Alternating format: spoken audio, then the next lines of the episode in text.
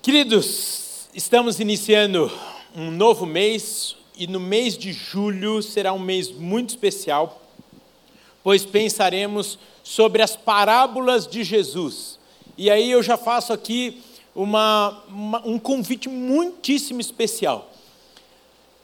Cada pastor, cada culto dominical terá a ministração de uma parábola. Então, eu quero te convidar ao longo da semana, no trânsito, no ônibus, na academia, cozinhando, é, na hora da preguiça, eu não sei, mas você visitar os quatro cultos dominicais e ser ministrado através de uma das parábolas. Amém? Ao longo deste mês, nós pensaremos nesta forma, nessa estratégia didática que Jesus utilizava para o ensino do povo.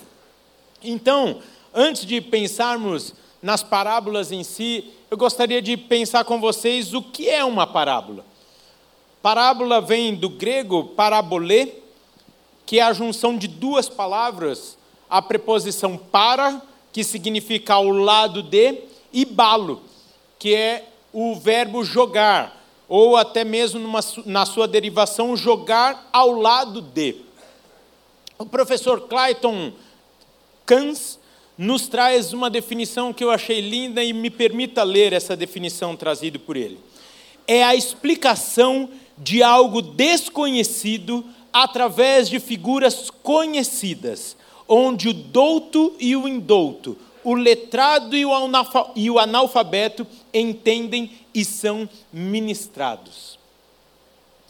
E são nas parábolas, então, que nós temos muitos ensinos sobre o reino de Deus, os princípios que todos os cristãos precisam saber e viver, e totalmente condizente com o tema deste ano. Assim cremos, assim vivemos.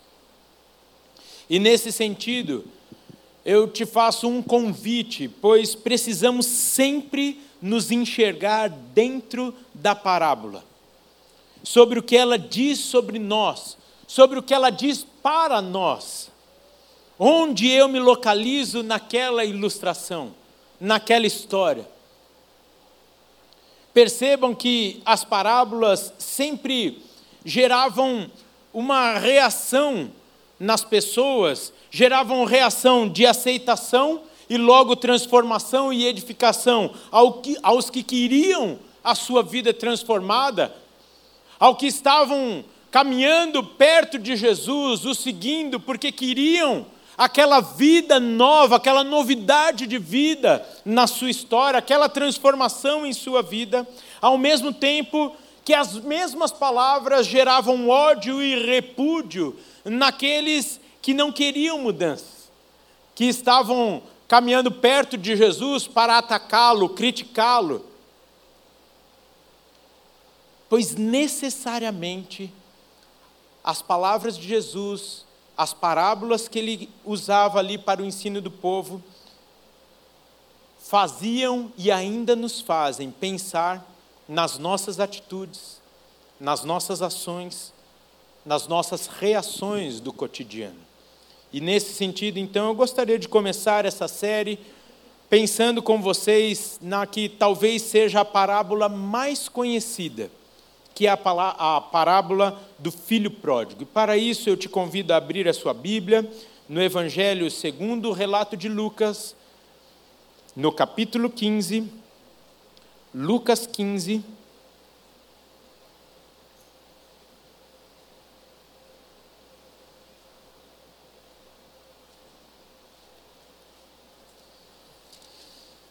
Nós vamos ler então dos versículos 11 até o 32.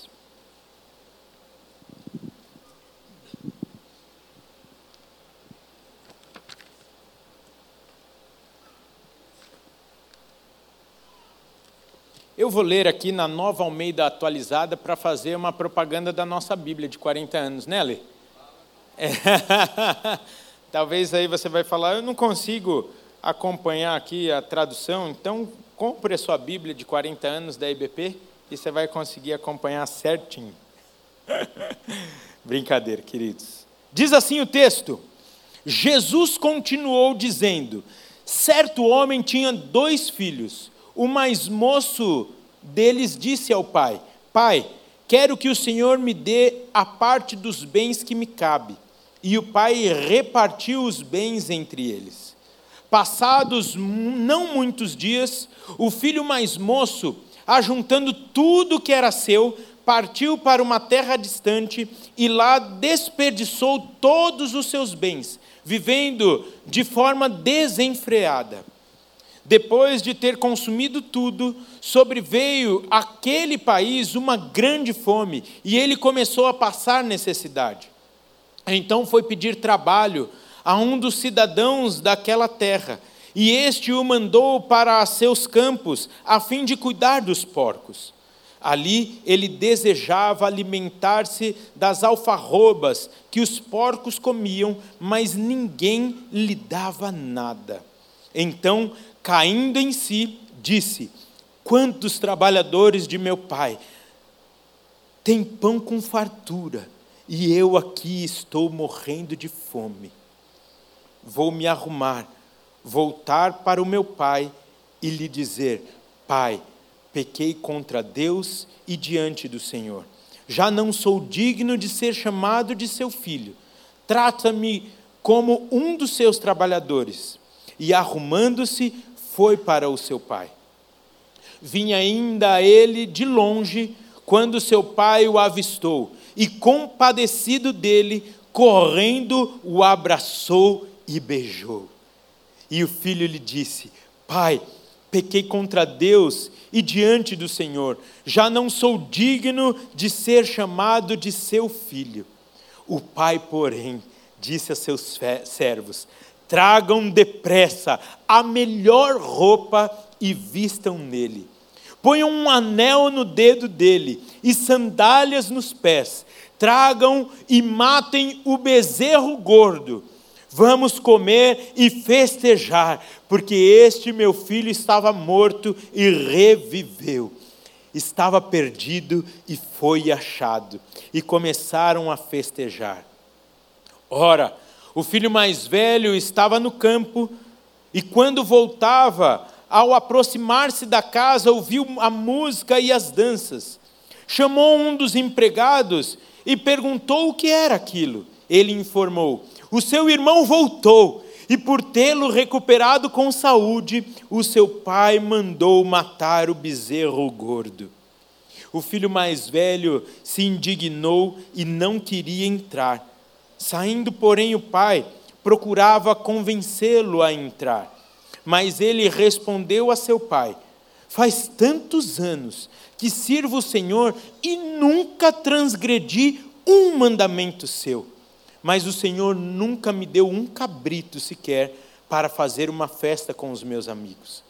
Mas quando veio esse seu filho, que sumiu com os bens do Senhor, gastando tudo com prostitutas, o Senhor mandou matar o bezerro gordo para ele. Então o pai respondeu: Meu filho, você está sempre comigo, tudo o que eu tenho é seu, mas era preciso festejar e alegrar-se, porque este seu irmão estava morto e reviveu, estava perdido e foi achado. Pai, muito obrigado pela tua palavra. Ministra, ó Espírito Santo, em nossos corações neste momento. Tu tens liberdade aqui, ó Espírito Santo. Ministra de forma individual a cada coração aqui, em cada vida e da mesma forma clamamos, repreenda toda e qualquer distração, distorção de palavras, roubo do inimigo neste momento, que a nossa mente e coração estejam cativos à tua voz, à tua palavra ministrada neste momento, em nome de Jesus. Amém. Amém.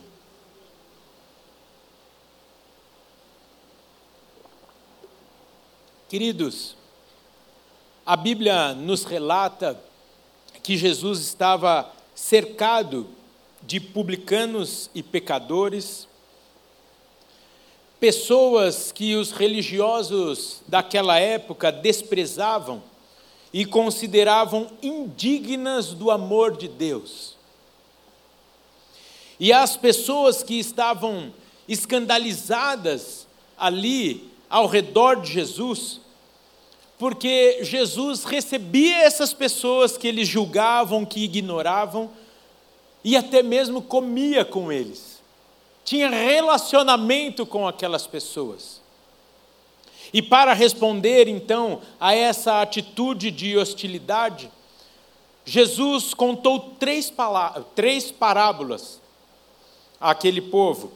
Quais sejam essas parábolas? A primeira, a parábola da ovelha perdida, a da dracma perdida e dos filhos perdidos, mostrando que Deus procura aqueles que têm um coração quebrantado, que reconhece o seu pecado, que se arrependem, que buscam ajuda, aqueles que reconhecem que estão perdidos e precisam de um Salvador. Nesse sentido, então, Jesus conta essa parábola que reflete exatamente o propósito de Jesus com essa estratégia didática. E para isso ressalta três figuras ou pontos principais nessa história, que são o primeiro, Deus, o Pai, figurado pelo pai dos moços, que é a figura central do texto. O segundo, o filho pródigo, representando o pecador que foi alvo desse amor compassivo de Deus. E o terceiro, que é o irmão mais velho, que representa muitos de nós crentes. Aí você vai falar, está repreendido em nome de Jesus. Deixa Deus falar. Vamos então ao texto e entender as lições que recebemos de Jesus nessa parábola. E certamente eu te convido a abrir o seu coração e perceber onde eu e você nos encaixamos aqui. Me permita fazer a leitura novamente dos textos para nós irmos pensando. Certo homem tinha dois filhos. O mais moço deles disse ao pai: Pai, dá-me a parte dos bens que me cabe. E ele lhes repartiu os haveres. Passando não muitos dias, o filho mais moço, ajuntando tudo que era seu, partiu para uma terra distante e lá dissipou todos os seus bens, vivendo dissolutamente. O início aqui do texto nos mostra esse moço que tinha uma vida boa, vivia no bem bom, como dizem por aí, desfrutando do bom e do melhor, estava feliz, mesmo inconscientemente, ele não tinha a noção da sua felicidade, da sua boa vida, e por isso, de uma forma bem egoísta e até mesmo irresponsável, se sentindo insatisfeito, achando que o outro lado da cerca, ou seja, fora lá das propriedades do seu pai, fora da segurança da sua casa, fora da segurança da sua família, da comunhão do seu pai, do seu irmão, ele achou que lá do outro lado ele poderia viver muito melhor. E saiu e foi viver, como o texto diz, dissolutamente, ou seja, uma vida libertina, uma vida devassa.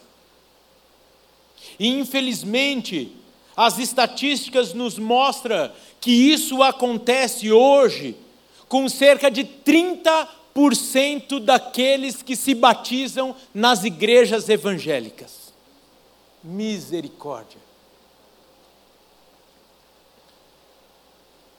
Hoje, as estatísticas mostram que 30% daqueles que um dia frequentaram uma igreja evangélica se afastam da comunhão da igreja.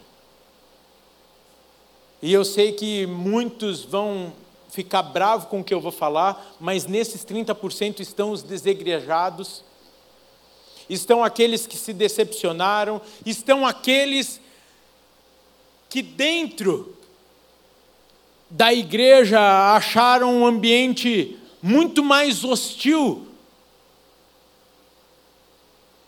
do que lá fora o mundo. Me lembro aqui de uma vez que nós pensamos sobre a figura da arca de Noé. E nós pensamos que a igreja é um lugar onde tem, assim como a arca de Noé, um bocado de gente diferente. Uns mais fortinhos e por isso incomodam os que estão do lado. É o elefante, é a anta, é o irmão girafa que fica tentando ali. Tem o gambá, tadinho, que é, que é uai, é a forma de, de proteção dele. Tem aquele que come mais, tem aquele que come menos. Meus irmãos da célula, por favor, não fiquem identificando as pessoas agora.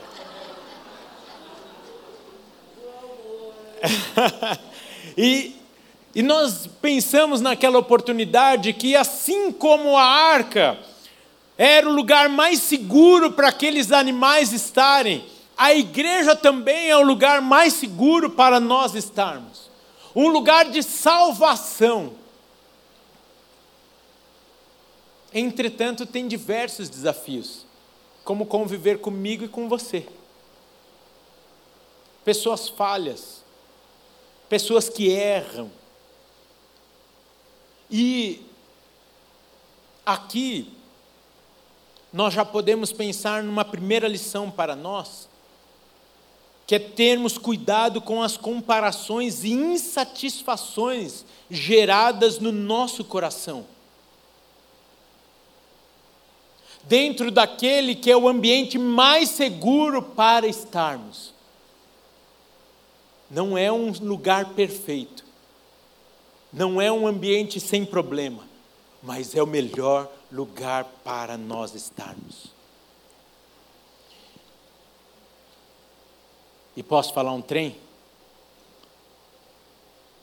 Muitas vezes nós nos decepcionamos com a igreja, nos decepcionamos com os santos, com a nossa família da fé. Porque nós achamos que esta vida boa e segura, hoje é um dia de festa, que nós celebramos tudo isso aqui, muitas vezes nos é proporcionada por conta da nossa capacidade ou merecimento. E essa vida que nós vivemos aqui foi conquistada pelo Pai, oferecida a nós, a mim e a você, através da vida de Jesus Cristo dada na cruz do Calvário. Precisamos ter essa consciência de que tudo isso que nós vivemos aqui não é por merecimento tampouco por nossa construção, mas pela construção do Espírito Santo. Sim, muitas vezes através de nós. E isso é totalmente privilégio para mim e para você. Sermos participantes dessa linda construção do Senhor. Cuidado, queridos, pois podemos nos tornar autossuficientes ou nos acharmos bons demais para vivermos uma vida comum, uma vida comum com o nosso pai, com os nossos irmãos. A história nos revela que as ferramentas de Satanás e suas artimanhas se repetem. Pode pegar. Ao longo da história nós vamos ver as mesmas ferramentas poucas, entretanto, muito eficazes de Satanás. Para nos cegar, para nos confundir, para nos tirar desse ambiente bom de segurança que é a casa do nosso Pai.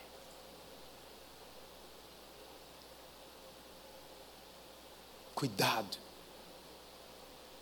que o diabo, o inimigo, o ladrão que veio para roubar, matar e destruir, muitas vezes vai tentar roubar essa riqueza conquistada para você, não por você.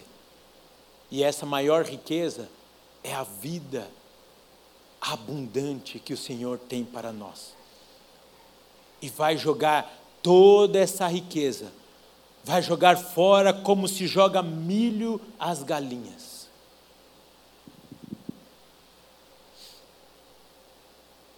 aquele que não conquistou, às vezes não dá o mesmo valor para aquilo.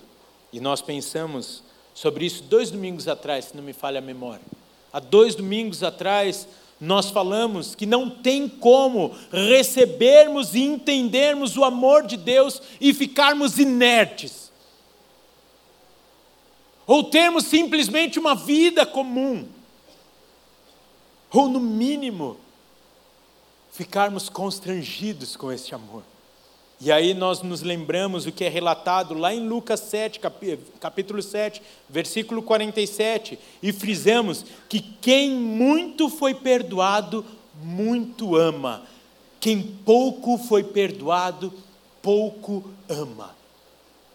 E este é um mistério que nós precisamos entender. E daqui a pouco você vai lembrar dessa parte do texto aqui. Porque graças a Deus, muitos de nós fomos pouco perdoados na nossa visão. Porque nós recebemos um perdão incomparável de todos os nossos pecados, e isso é muita coisa. Mas alguns de nós acham que é pouca coisa. Eu já contei, não dá tempo, de uma das minhas maiores experiências com Deus foi nesse banco aqui. Sei lá quantos anos atrás. Eu estava fazendo cálculo, acho que tem uns 14 anos atrás, quando eu estava num culto das 17.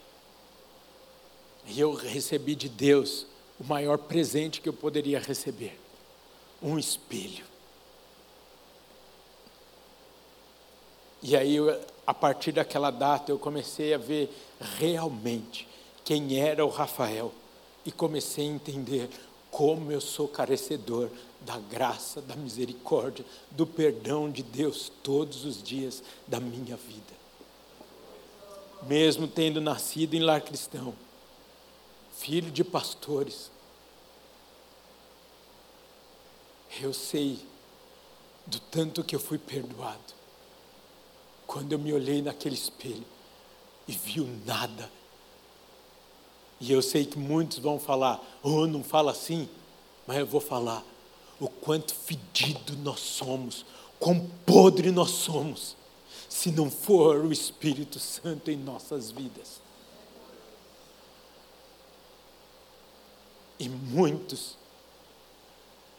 estão se desviando porque ainda não viram realmente a sua face, o seu ser, o seu caráter no espelho que revela a nós quem verdadeiramente nós somos. E aqui fica só uma dica. Pensa nas suas reações, não nas suas ações. As suas reações vão revelar muito quem você é. Não aquilo que é programado, não aquilo que é automático, me permita, sem nenhum julgamento e acusação, não é o fato de você estar todos os domingos na igreja que diz que você é um cristão e que conhece ao Senhor Jesus Cristo. Mas isso vai ser provado quando você estiver sozinho, negociando. Quando você estiver sozinho no seu quarto, quando você estiver no dilema de satisfazer a sua vontade, porque não a sua carne, ou satisfazer o seu Deus, e que ninguém estará assistindo às suas ações, que ninguém vai te aplaudir ou vai te acusar, só você, a sua consciência, o Senhor, o inimigo, e por isso tantos estão mendigando vida dentro das igrejas, ano após ano, ano após ano. Porque o que nós precisamos é ter verdadeiramente uma experiência de transformação, de conversão das nossas vidas, de ter o Senhor como Senhor das nossas vidas. Enquanto isso, muitos de nós pode cair nessa cilada da insatisfação desse filho pródigo.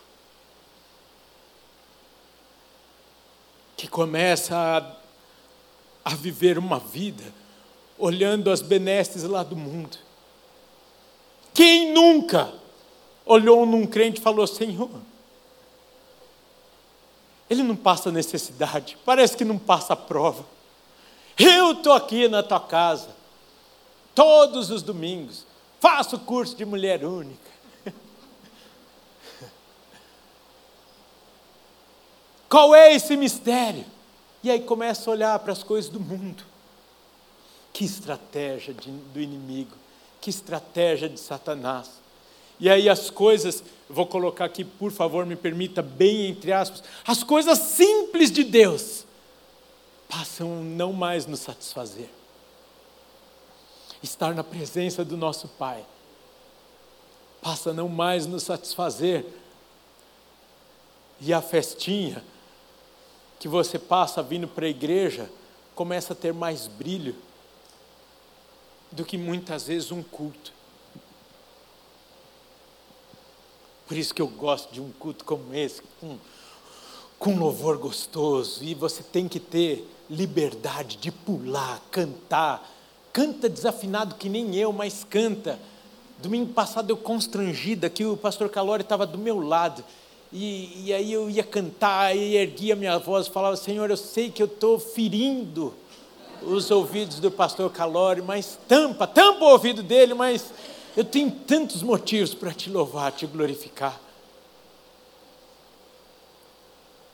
Gente, quando a gente estava escravo de Satanás, a gente pulava com cada música. É ou não é? Não vou pedir para você levantar sua mão, mas quantos shows você foi e pulava, ficava rouco. Quantas vezes você ficou rouco de tanto adorar o Senhor? Você passava madrugada nas filas para conseguir o ingresso do show. E você acha que duas horas de culto é muita coisa. Olha como nós não estamos tão distante assim do coração desse filho pródigo.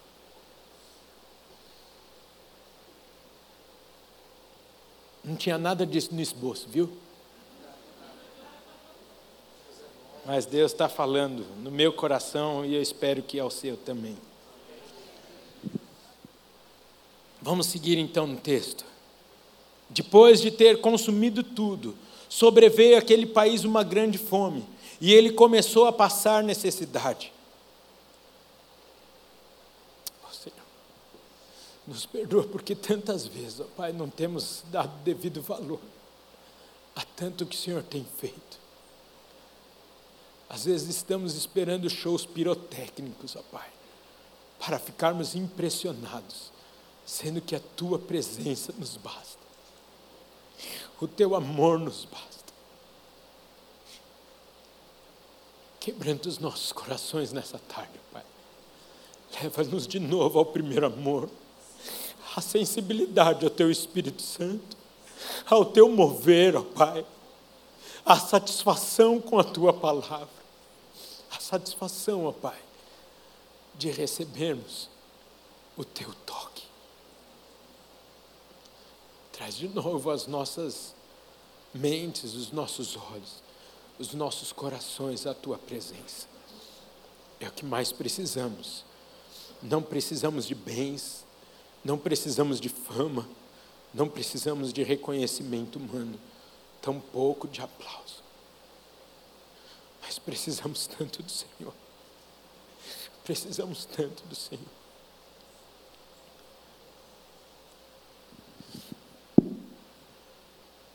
Então ele foi e se agregou aos dos cidadãos, cidadãos daquela terra.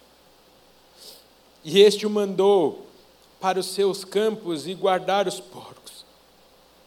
Ali desejava ele fartar-se das alfarrobas que os porcos comiam, mas ninguém lhe dava nada. Então, caindo em si, disse: Quantos trabalhadores do meu pai têm pão com fartura, e eu aqui morro de fome. Queridos, é isso que o diabo tenta fazer conosco. Ele rouba tudo o que foi conquistado pelo Pai através de Cristo Jesus, como falamos há pouco. Nos entregou gratuitamente para o nosso desfrute. Mas o inimigo rouba, rouba, rouba, até que nós não tenhamos mais identidade. Pode ir lá na Cracolândia, sem julgamento. Pode ir em algumas avenidas famosas aqui de São Paulo. Agora. E você vai ver o tanto de, entre aspas, ex-crentes que vão ter lá. E filhos de crentes que vão ter lá.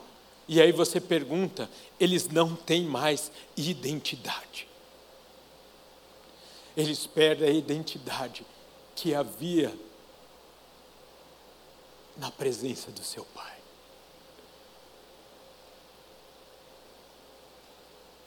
Puxa, é por isso que eu louvo a Deus, por uma madrugada como essa que tivemos. Quase 200 intertins e adolescentes aqui passaram das 11 da noite às 5 da manhã, orando, orando, orando, cantando, louvando.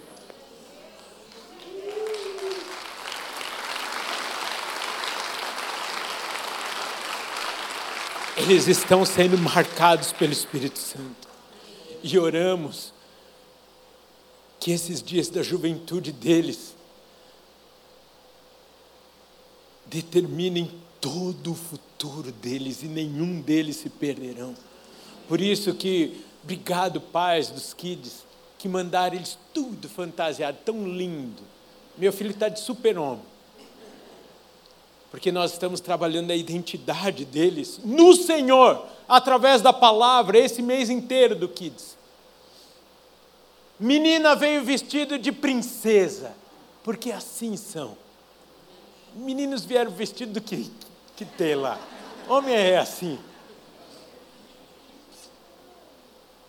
tem uma camiseta de super-homem lá, ficou meio grande, mas deu identidade ao Guigo. Ele veio, bom que disfarçou a pancinha dele, foi jóia demais. E você pode perguntar para qualquer um que largou Jesus para viver uma, entre aspas, aventura, se valeu a pena.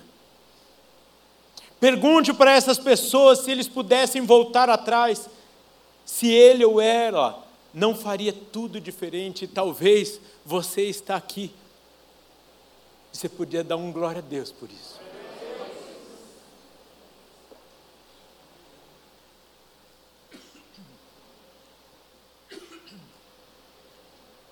No momento certo,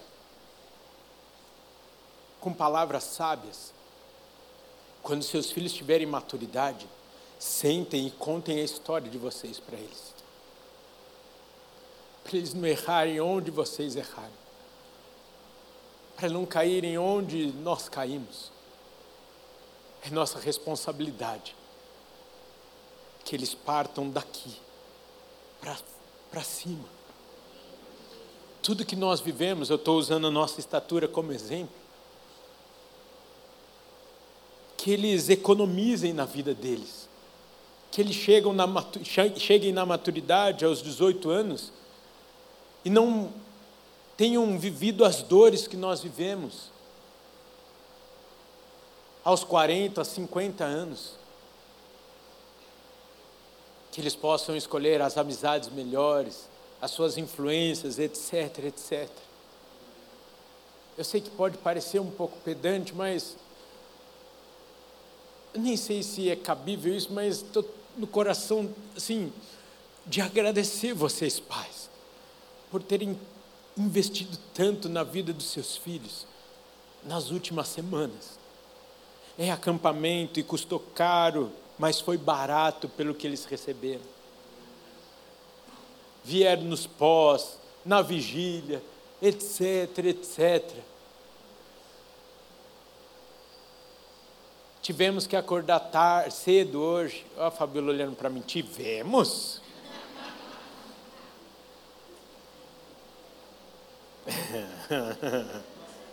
Não, mas é, é uma só carne, é verdade. Você veio, eu vim. Vale a pena investir nos nossos filhos. Vale a pena investir na próxima geração. Continua o texto.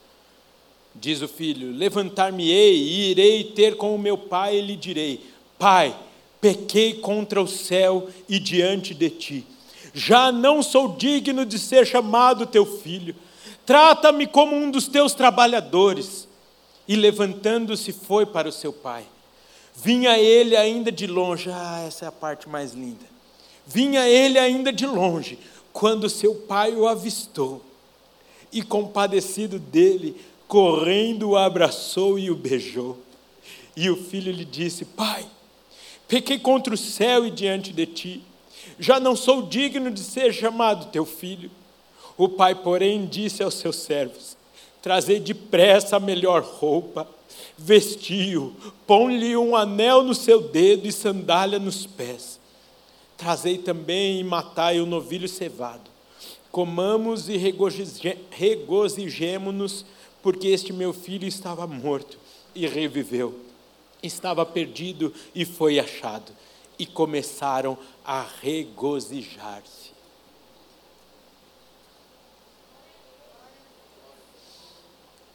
Querido ou querida, que está nos ouvindo essa tarde, presencialmente ou pela internet, e que está longe do Pai, e por isso está sendo saqueado, nas suas emoções, na sua vida, na sua identidade, sendo roubado, humilhado pelo inimigo.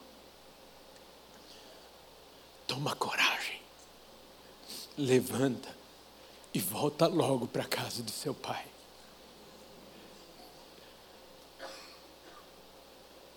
Para de ficar comendo a comida dos porcos por aí.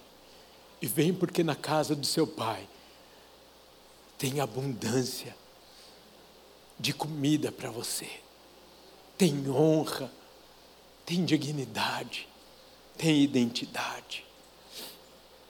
Volta porque o teu pai está no portão te esperando. E perceba aqui a riqueza desse detalhe nas palavras de Jesus. Não é à toa nenhuma palavra.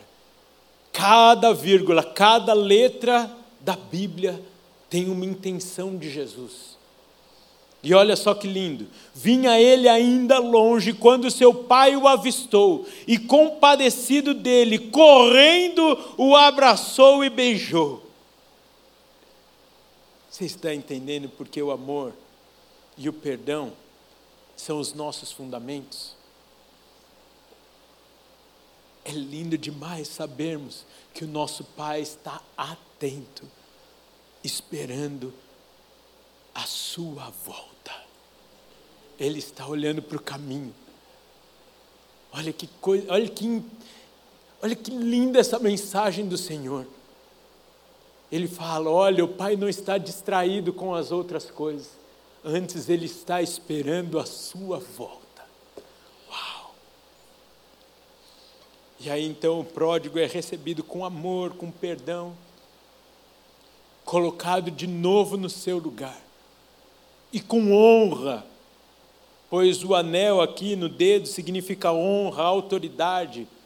No contexto daquela época, usar um anel daquela família significava que você tinha origem, você tinha um nome, um sobrenome. E eu quero te dizer, querido, você tem um nome e sobrenome. E o pastor Jonas hoje falou às dez e meia. E o seu sobrenome é de Jesus. Diga assim: meu nome é Rafael. Meu nome é longo. Arrumei mais um. Rafael Mateus Gadelha de Oliveira de Jesus. E o seu, qual é que é? Fala para a pessoa que está do seu lado aí. Três anos que eu não falava para você falar para a pessoa que está do seu lado, né?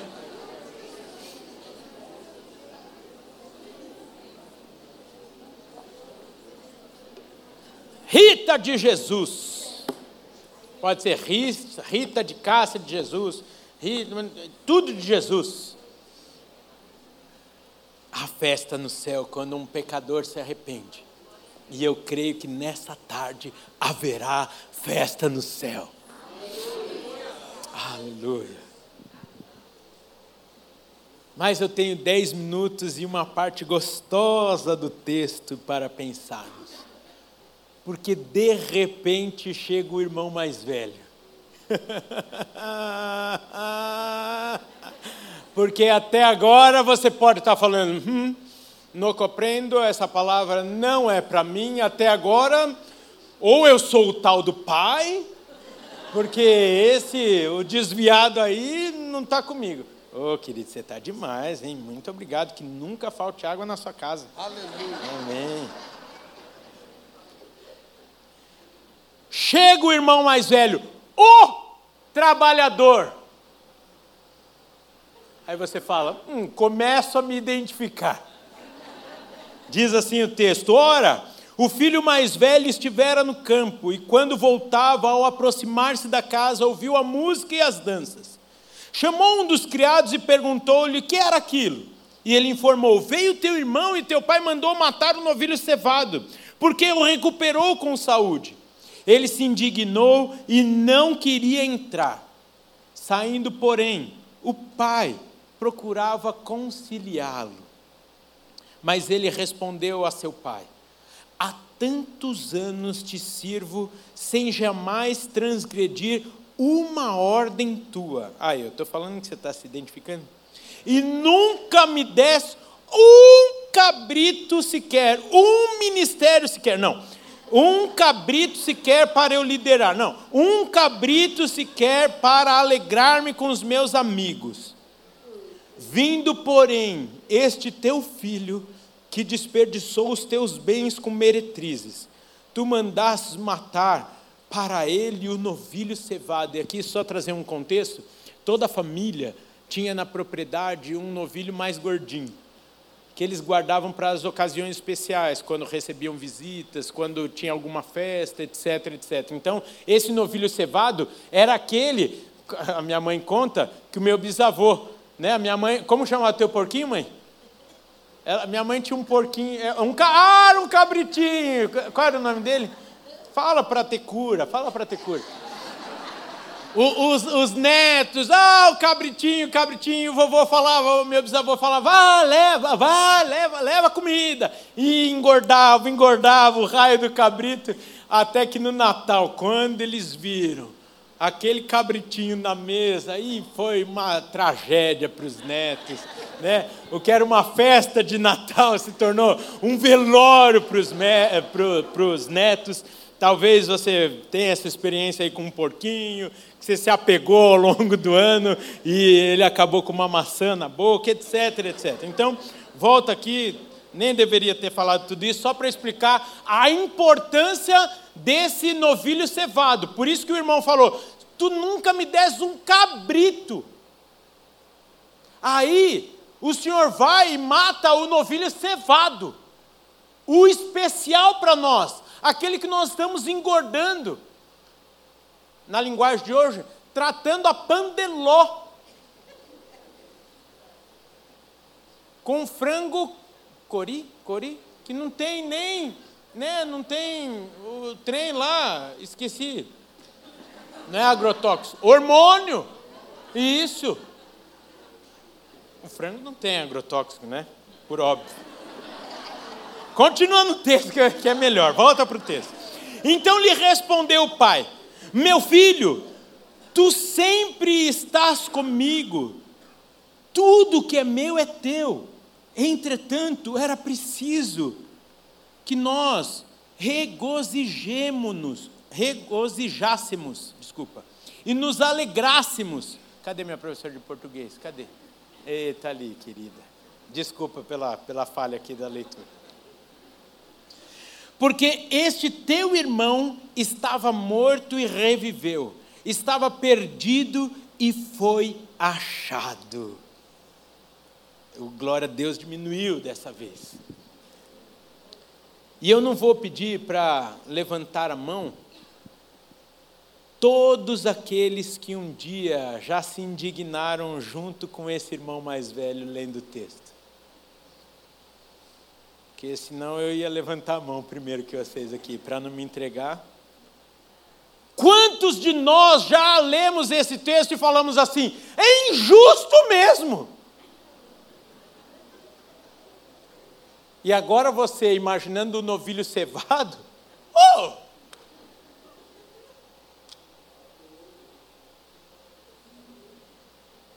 Queridos, quem somos nós para falarmos de justiça? O que seria de nós se não fosse o perdão de Deus, o Pai em nossas vidas? Que justiça é essa que estamos buscando? Sendo que nós mesmos temos desfrutado da graça, da misericórdia e do amor de Deus. Se fôssemos, se fôssemos buscar por justiça, certamente nós não estaríamos aqui hoje. Para de querer colocar a justiça de Deus dentro da sua caixinha. Dentro daquilo que para você parece certo, justo, digno dentro de uma forma criada por nós, dentro da nossa justiça, nós, falhos e pecadores, queremos discutir sobre justiça com Deus. Que justiça é essa nossa? Lá somos justos suficientemente para julgarmos alguém?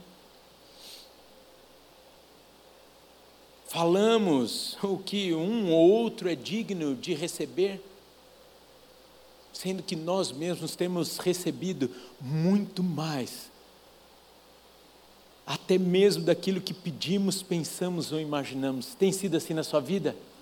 Ah, tem. Ah, tem.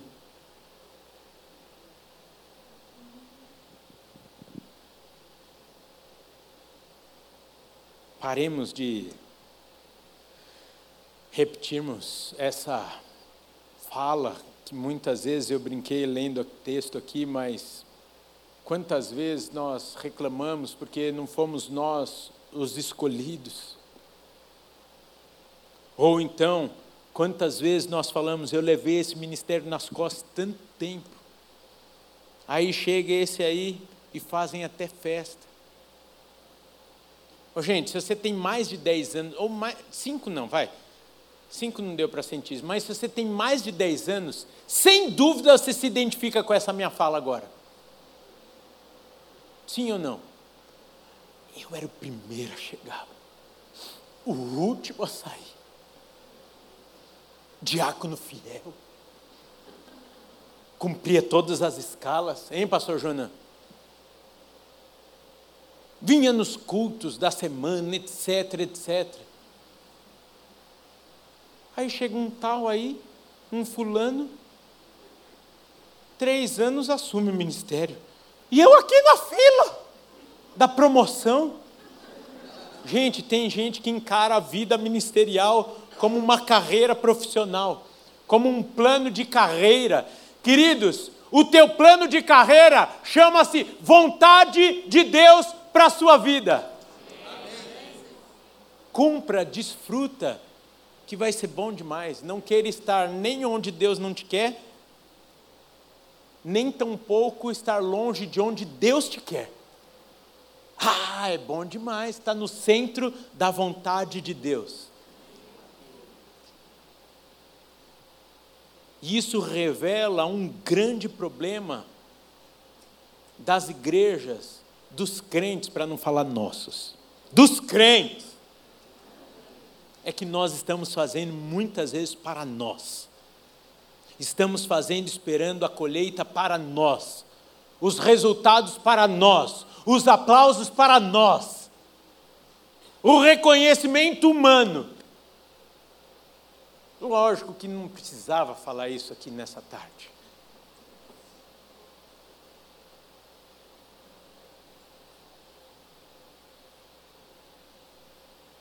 Mas, já que não é o nosso caso, eu gostaria de agora te convidar a orar em favor daqueles que estão sendo saqueados,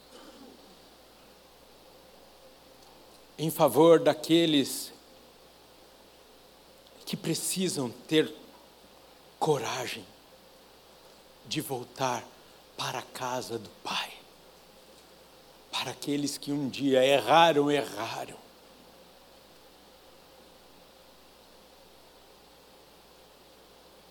Faz, fizeram o que não devia, fizeram.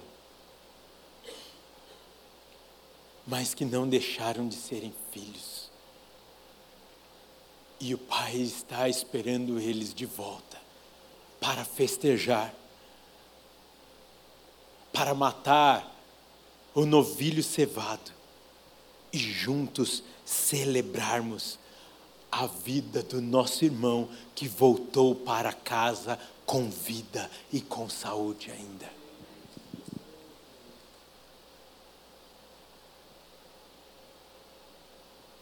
Interessante, porque o filho mais velho, segundo o texto,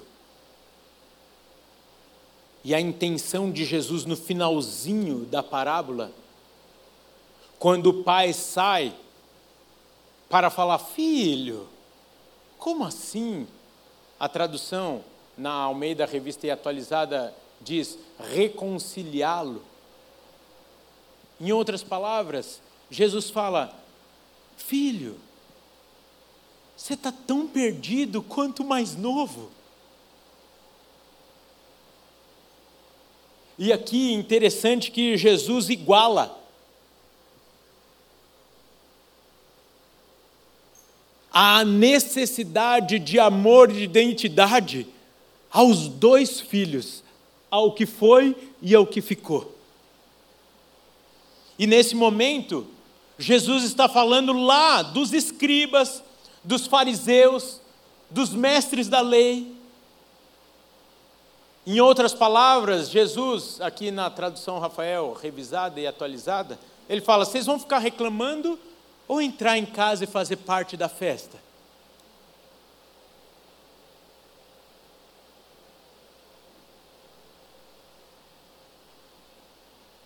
Olhem a crítica que Jesus recebia naquele contexto. Comia com os pecadores, falava com aquelas pessoas, E Jesus está querendo dizer: vocês são tão pecadores como eles, tão carecedores de graça e de misericórdia como eles. Portanto, entrem e participem da festa. Você pode ficar de pé, por favor?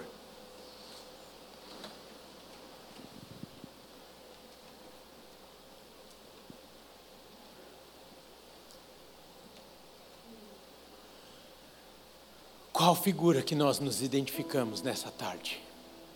Eu não vou perguntar para você, mas nós precisamos ter coragem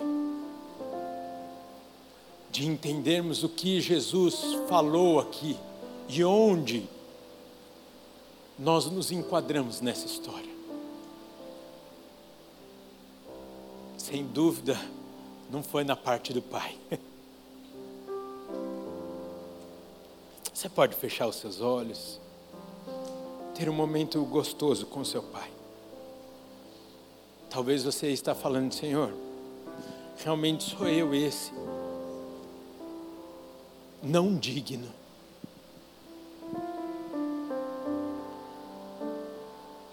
Enquanto todos estão com os olhos fechados, eu queria fazer o convite nesta tarde para aquele que está voltando para a casa do Pai.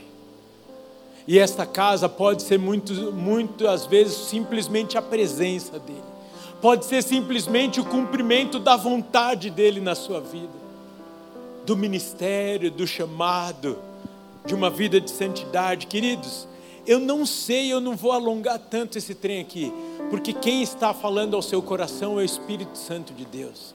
E se Ele está falando, filho, eu quero de novo te pôr vestes novas, calçar sandálias, pôr um anel de honra no seu dedo. Se você está voltando para a casa do Pai nessa tarde, nesse contexto, eu gostaria de te convidar a vir aqui na frente, para nós orarmos juntos, para você falar: Pai, Eu estou aqui. Eu estou voltando para a tua presença. Se você está aqui nessa tarde, vem aqui à frente, nós queremos orar juntos. Aleluia. É uma tarde de festa no céu. É uma tarde de festa na casa do Senhor. Continue intercedendo, meu irmão, continue intercedendo, minha irmã. Você que está sendo tocado pelo Espírito Santo aí na galeria, aqui embaixo, venha correndo. Nós queremos orar com vocês. Nós queremos festejar com vocês. Porque o Pai está te recebendo nessa tarde. O Pai está dizendo: Filho, eu estava te esperando. Eu estava te esperando. Talvez você nunca fez essa oração na sua vida, de entrega ao Senhor Jesus Cristo da sua vida. E se você quer fazer nessa tarde, vem aqui na frente, nós queremos orar por você. Nós queremos orar por você. Vem aqui, venha correndo. Não perca essa oportunidade. Não perca essa oportunidade.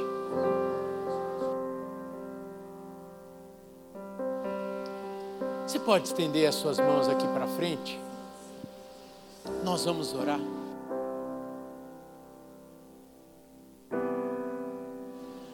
Pai, muito obrigado. Porque em Ti nós temos identidade. Porque em Ti nós temos acolhimento. Porque em Ti nós temos perdão. Nós temos nova vida nós temos a oportunidade de voltarmos à tua presença e sermos acolhidos por ti. Pai, nesta tarde, estas três vidas correm para os teus braços. E sabemos que tantas outras estão nos seus lugares, mas que estão voltando, ó Pai, e dizendo: Eu sei que não sou digno, mas receba-me nesta tarde como um dos teus empregados. Mas o Senhor diz: Eu te recebo como meu filho amado, porque eu estava te esperando, e nessa tarde, a festa no céu, pelo teu retorno à minha presença. De novo, Pai, não só nessas vidas não só nessas vidas, mas em todas as vidas aqui, nos corações aqui, ó Pai, os corações que nos acompanham, pedimos, faz de novo. Certamente o Senhor ministrou de alguma forma, em alguma área nos nossos corações. Trata conosco ao longo dessa semana, para que possamos desfrutar desta vida abundante do Senhor Aleluia. Amém, amém e amém.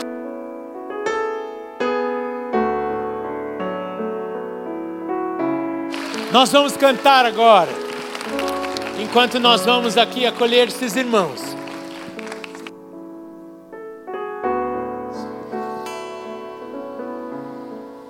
Queridos, essa música falou tanto, essa canção falou tanto ao meu coração. A minha esposa fala que eu sou o Moody do século 22. Não que eu tenha a grandeza do Moody, mas ela fala, amor, eu, eu olho a história do Moody, parece que eu vejo aqui que o Moody era simples demais. Não sabia falar, fazer muita coisa. Mas um dia ele falou, Senhor, faz de novo. Senhor fez. Marcou a história de Chicago, dos Estados Unidos e até hoje bebemos do testemunho de Moody. Que o Senhor te use para a transformação. De onde o Senhor te colocou? De São Paulo, do Brasil, da sua família, da sua empresa. Você pode clamar isso nessa tarde, junto com essa banda linda, maravilhosa aqui?